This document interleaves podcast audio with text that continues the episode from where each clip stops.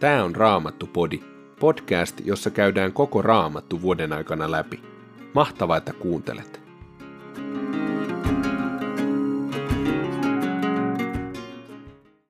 Tänään luemme Hesekielin kirjasta luvut 28 ja 29. Ilmestyskirjan luvusta 13 jakeesta 11 päättäen luvun 14 jakeeseen 13 sekä Jopin kirjan luvusta 36 jakeet 24-33, johon luku päättyy. Hesekielin kirja, luku 28. Minulle tuli tämä Herran sana. Ihminen, sanot Tyroksen ruhtinaalle, näin sanoo Herra Jumala. Sinä olet käynyt ylpeäksi. Sinä sanot, minä olen Jumala, minä istun Jumalten istuimella keskellä merta. Ihminen sinä olet, et Jumala, vaikka pidät itseäsi Jumalana. Viisaudessa kyllä voitat Danielinkin, mikään ei jää sinulta salatuksi. Oman viisautesi ja järkesi avulla olet hankkinut itsellesi rikkauksia, koonnut varastoihisi kultaa ja hopeaa. Olet tehnyt viisaita kauppoja ja lisännyt vaurauttasi, mutta rikkaus teki sinusta ylpeän. Sen tähden sanoo Herra Jumala, koska pidät itseäsi Jumalana, minä nostan vieraat kansat sinua vastaan. Minä tuon kansoista julmimmat, ja ne paljastavat miekkansa ja iskevät kopeaan viisauteesi, tallaavat loistosi tomuun. Ne syöksevät sinut hautaasi. Sinä kuolet miekan lävistämänä keskellä merta. Vieläkö sanot, minä olen Jumala, kun seisot surmaajiesi edessä? Ihminen sinä olet, et Jumala, Olet tappajiesi armoilla. Sinä kuolet muukalaisten käsissä kuin kuka tahansa ympärileikkaamaton. Minä olen puhunut, sanoo Herra Jumala. Minulle tuli tämä Herran sana. Ihminen, viritä valitusvirsi Tyroksen kuninkaasta. Sano hänelle, näin sanoo Herra Jumala. Sinä olit täydellisistä täydellisin, täynnä viisautta, itse kauneus. Olit Edenissä, Jumalan puutarhassa, ja sinua koristivat kalliit kivet, karneolit, topaasit, kalsedonit, krysoliitit, onyksit, japikset, safiirit, turkoosit ja smaragdit. Pukusi oli kullalla kirjailtu. Jo syntyessäsi oli kaikki valmiina. Kerupiksi minä sinut tein. Sädehtiväksi, vartijaenkeliksi. Sinä olit pyhällä vuorella, käyskentelit välkehtivien kivien keskellä. Moitteen sijaa ei sinussa ollut siitä päivästä, jona sinut loin, siihen päivään, jolloin lankesit pahaan. Kun kävit kauppaa kaikkialla, sinä tulit yhä röyhkeämmäksi ja sorruit syntiin. Niin minä suistin sinut pyhältä vuorelta, syöksin sinut, vartija kerupini, välkehtivien kivien keskeltä. Kauneutesi houkutti sinut korskeuteen, loistosi sokaisemana, haaskasit viisautesi. Nyt olen syössyt sinut alas, jättänyt kuninkaiden katseltavaksi ja pilkattavaksi. Sinä teit kaupoissasi vääryyttä, monin synnein sinä saastutit pyhäkkösi. Siksi minä sytytin keskellesi tulen, ja se poltti sinut. Minä tein sinusta tomua ja tuhkaa kaikkien nähden. Kaikki kansat, jotka tunsivat sinut, kauhistuvat nyt kohtaloasi. Sinä olet kammottava varoitus. Sinä olet iäksi poissa. Minulle tuli tämä Herran sana. Ihminen, käännä katseesi kohti Sidonia ja julista sille tuomio. Sano, näin sanoo Herra Jumala. Sidon, minä käyn sinua vastaan. Siinä, mitä sinulle teen, minä osoitan mahtini. Kaikki saavat tietää, että minä olen Herra, kun panen täytäntöön tuomiosi, kun tuon pyhyyteni julki. Minä lähetän ruton sinun keskellesi ja peitän katusi verellä. Miekka kaataa sinun miehiäsi. Joka taholta käydään kimppuusi. Kaikki saavat tietää, että minä olen Herra. Enää ei israelilaisilla ole vierellään pistävää okaa, ei purevaa piikkiä ei kansaa, joka halveksii heitä. Niin he tulevat tietämään, että minä olen Herra, Jumala. Näin sanoo Herra Jumala. Minä kokoan israelilaiset vieraiden kansojen keskeltä, maista, joihin heidät on hajotettu, ja tällä, minkä heille teen, minä osoitan pyhyyteni kaikille kansoille. Israelilaiset saavat asua omassa maassaan, jonka minä olen palvelijalleni Jaakobille antanut. Siellä he ovat vihollisilta turvassa. He rakentavat taloja ja istuttavat viinitarhoja, ja maassa vallitsee rauha.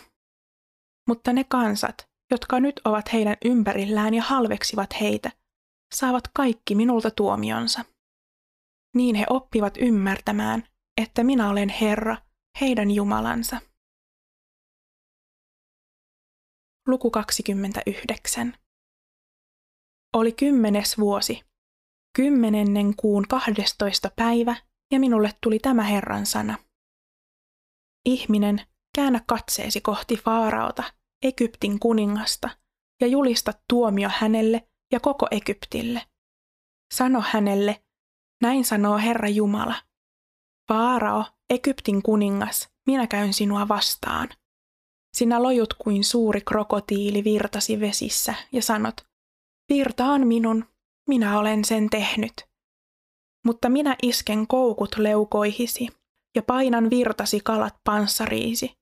Minä tempaan sinut virtasi keskeltä kaikki ne kaloinesi, jotka ovat panssariisi tarrautuneet, ja minä viskaan sinut autiomaahan, sinut ja kaikki sinun virtasi kalat.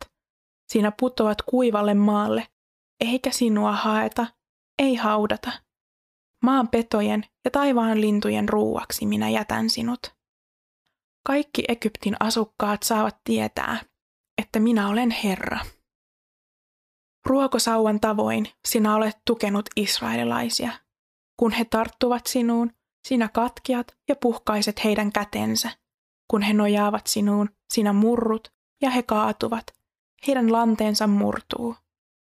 Sen tähden sanoo Herra Jumala, minä tuon sotajoukot sinua vastaan ja hävitän maastasi sekä ihmiset että eläimet. Egyptistä tulee autio, raunioitunut maa, ja silloin kaikki tietävät, että minä olen Herra. Sinä sanot, virta on minun, minä olen sen tehnyt.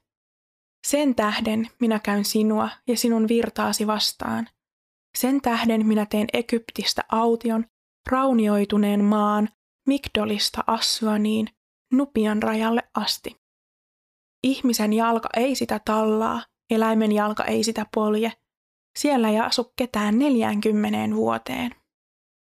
Minä tein Egyptistä autiomman kuin yksikään autiomaa, ja sen kaupungit ovat raunioista raunioituneimmat neljäkymmentä vuotta. Minä hajotan Egyptin kansan toisten kansojen sekaan, minä sirotan sen vieraisiin maihin. Mutta näin sanoo Herra Jumala. Neljänkymmenen vuoden kuluttua minä kokoan egyptiläiset toisten kansojen keskeltä, sieltä minne heidät oli hajoitettu. Minä käännän Egyptin kohtalon, tuon heidät takaisin Patrosin maahan, heidän synnyin maahansa, ja sinne he rakentavat vähäisen valtakunnan. Se on valtakunnista vähäpätöisin. Se ei enää kohoa toisia mahtavammaksi. Minä teen siitä niin heikon, ettei siitä enää ole käskemään toisia kansoja, eikä Israelin kansa enää etsi tukea siitä. Tämä on israelilaisille muistutuksena synnistä, jonka he tekivät kääntyessään Egyptin puoleen. Silloin he tietävät, että minä olen Herra, Jumala. Oli 27. vuosi, ensimmäisen kuun ensimmäinen päivä, ja minulle tuli tämä Herran sana. Ihminen, Nebukadnessar, Babylonian kuningas, on teettänyt miehillään ankarasti töitä sotiessaan Tyrosta vastaan. Joka mieheltä ovat hiukset hiertyneet päästä, jokaisen hartiat ovat verillä, mutta mitään palkkaa ei kuningas ole saanut, ei itselleen eikä sotilailleen, vaikka on tehnyt paljon työtä vallatakseen Tyroksen. Sen tähden sanoo Herra Jumala. Minä annan Nebukadnessarille, Babylonian kuninkaalle Egyptin maan. Hänen sotajoukkonsa riistää, ryöstää ja rosvoaa sen rikkaudet. Siinä on sen palkka. minä annan hänelle Egyptiin maan. Siten hän saa palkan minun hyväkseni tekemästään työstä. Näin sanoo Herra Jumala. Sinä päivänä minä annan Israelin kansalle kasvaa voiman kuin sarven, ja minä avaan sinun suusi, niin että voit puhua kansallesi. Silloin minun kansani tietää, että minä olen Herra. Ilmestyskirja, luku 13, jakeesta 11. Sitten näin, kuinka toinen peto nousi maan uumenista. Sillä oli kaksi sarvea, kuin karitsan sarvet, mutta se puhui kuin lohikäärme. Se käyttää ensimmäisen pedon puolesta tämän koko valtaa ja panee maan ja sen asukkaat kumartamaan ensimmäistä petoa, sitä, jonka kuolin haava oli parantunut.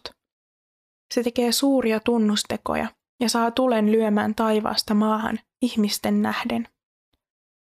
Niillä tunnusteoilla, joita sillä on valta tehdä ensimmäisen pedon nimissä, se johtaa harhaan kaikki maan asukkaat, niin että saa heidät tekemään patsaan sen pedon kunniaksi, jota on isketty miekalla, mutta joka on vironnut henkiin. Se on saanut vallan antaa pedon kuvalle hengen niin, että kuva jopa kykenee puhumaan, ja se on myös saanut vallan tappaa kaikki, jotka eivät kumarra pedon kuvaa. Se pakottaa kaikki, pienet ja suuret, rikkaat ja köyhät, vapaat ja orjat, ottamaan oikean käteensä tai otsaansa merkin. Kenenkään ei ole lupa ostaa eikä myydä mitään, ellei hänellä ole tätä merkkiä, joka on pedon nimi tai sen luku. Tässä vaaditaan viisautta. Se, jolla on ymmärrystä, laskekoon pedon nimen lukuarvon. Se on erään ihmisen luku, ja se luku on 666. Luku 14. Sitten näin tämän. Karitsa seisoi Sionin vuorella, ja hänen kanssaan oli 144 000 ihmistä, joiden otsaan oli kirjoitettu hänen nimensä ja hänen isänsä nimi.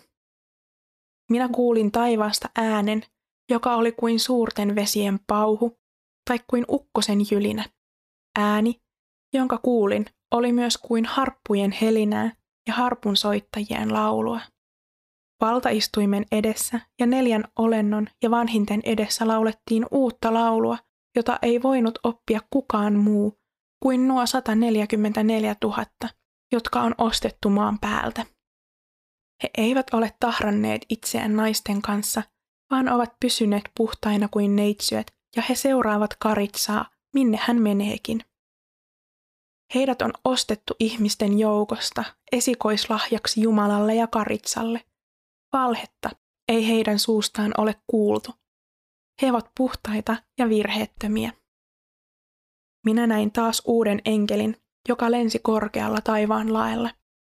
Hänen tehtävänään oli julistaa ikuinen evankeliumi maan asukkaille, kaikille kansoille, heimoille, kielille ja maille. Hän kuulutti kovalla äänellä. Pelätkää Jumalaa ja antakaa hänelle kunnia. Hänen tuomionsa aika on tullut. Kumartakaa häntä, joka on luonut taivaan, maan ja meren ja vesien lähteet. Hänen jäljessään tuli toinen enkeli, joka kuulutti.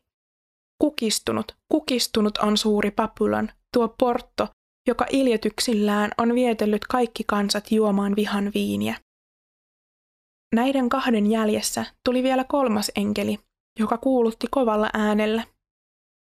Se, joka kumartaa petoa ja sen kuvaa ja ottaa otsaansa tai käteensä sen merkin, joutuu yhtä lailla juomaan Jumalan vihan viiniä, joka laimentamattomana on kaadettu Jumalan vihan maljaan. Häntä kidotetaan tulessa ja rikin katkussa pyhien enkelien ja karitsan edessä. Tulesta, joka ihmisiä kiduttaa, nousee savu aina ja ikuisesti. Heillä ei ole päivän, ei yön lepoa, ei niillä, jotka kumartavat petoa ja sen kuvaa, eikä kenelläkään, joka ottaa pedon nimen merkikseen. Tässä kysytään pyhiltä kestävyyttä, niiltä, jotka noudattavat Jumalan käskyjä ja uskovat Jeesukseen. Minä kuulin taivaasta äänen, joka sanoi, kirjoita, autuaita ne, jotka tästä lähtien kuolevat Herran omina. He ovat autuaita, sanoo henki, He saavat levätä vaivoistaan, sillä heidän tekonsa seuraavat heitä. Jopin kirja, luku 36, jakeesta 24. Muista ylistää hänen töitään. Niistä ihmiset ovat aina laulaneet. Niitä ihaillaan, niitä ihmetellään, vaikka ne nähdään vain kaukaa. Korkea on Jumala, me emme voi häntä tuntea. Hänen vuosiensa määrä on tutkimaton. Hän vetää vesipisarat ylös taivaaseen ja siivilöi ne taivaan vesistä sateeksi, jota pilvet tihkuvat, ihvamat kaikille ihmisille. Kuka ymmärtäisi, miten pilvet voivat leijua ilmassa? Kuka ymmärtäisi jylinen, joka tulee Jumalan majasta? Pilvien yli hän väläyttää valonsa, meren syvyydet hän peittää varjoon. Pilvien voimalla hän rankaisee kansoja, niiden avulla hän ne runsaasti ruokkii. Hän ottaa käsiinsä salaman, hän käskee, ja se tavoittaa maalinsa. Jylinä ilmoittaa hänen tulostaan. Karjakin aavistaa, kun hän lähestyy.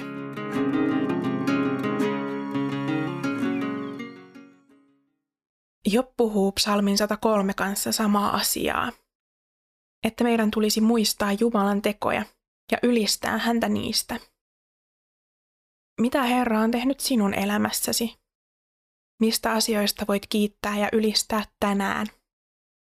Millä tavoin Herra on sinua auttanut? Mitä olet saanut häneltä? Vastaukset näihin kysymyksiin voivat olla pieniä, keskikokoisia tai suuria, yhden hymyn arvoisia tai elämää muuttavan kokoisia. Paavali muistuttaa kirjassaan roomalaisille kauniisti, että iankaikkinen elämä Kristuksessa Jeesuksessa on lahjaa, jonka olemme saaneet osaksemme. Tämän upean pelastuksen lahjan lisäksi isämme antaa meille lapsilleen niin paljon muutakin. Muistelen niitä asioita usein, kiitän niistä pyhää Jumalaa, mutta kerron niistä myös ystäville tai tuttaville ja ehkä jopa ventovieraille. Mistä erityisestä teosta elämässäsi voisit kertoa jollekulle tällä viikolla? Raamattupodin sulle tarjoaa Opko ja kuunnella voit muun muassa Spotifysta, Apple Podcastsista ja yleisistä podcast-sovelluksista niin kuin Castboxista, Pocketcastsista ja Podcast Addictista.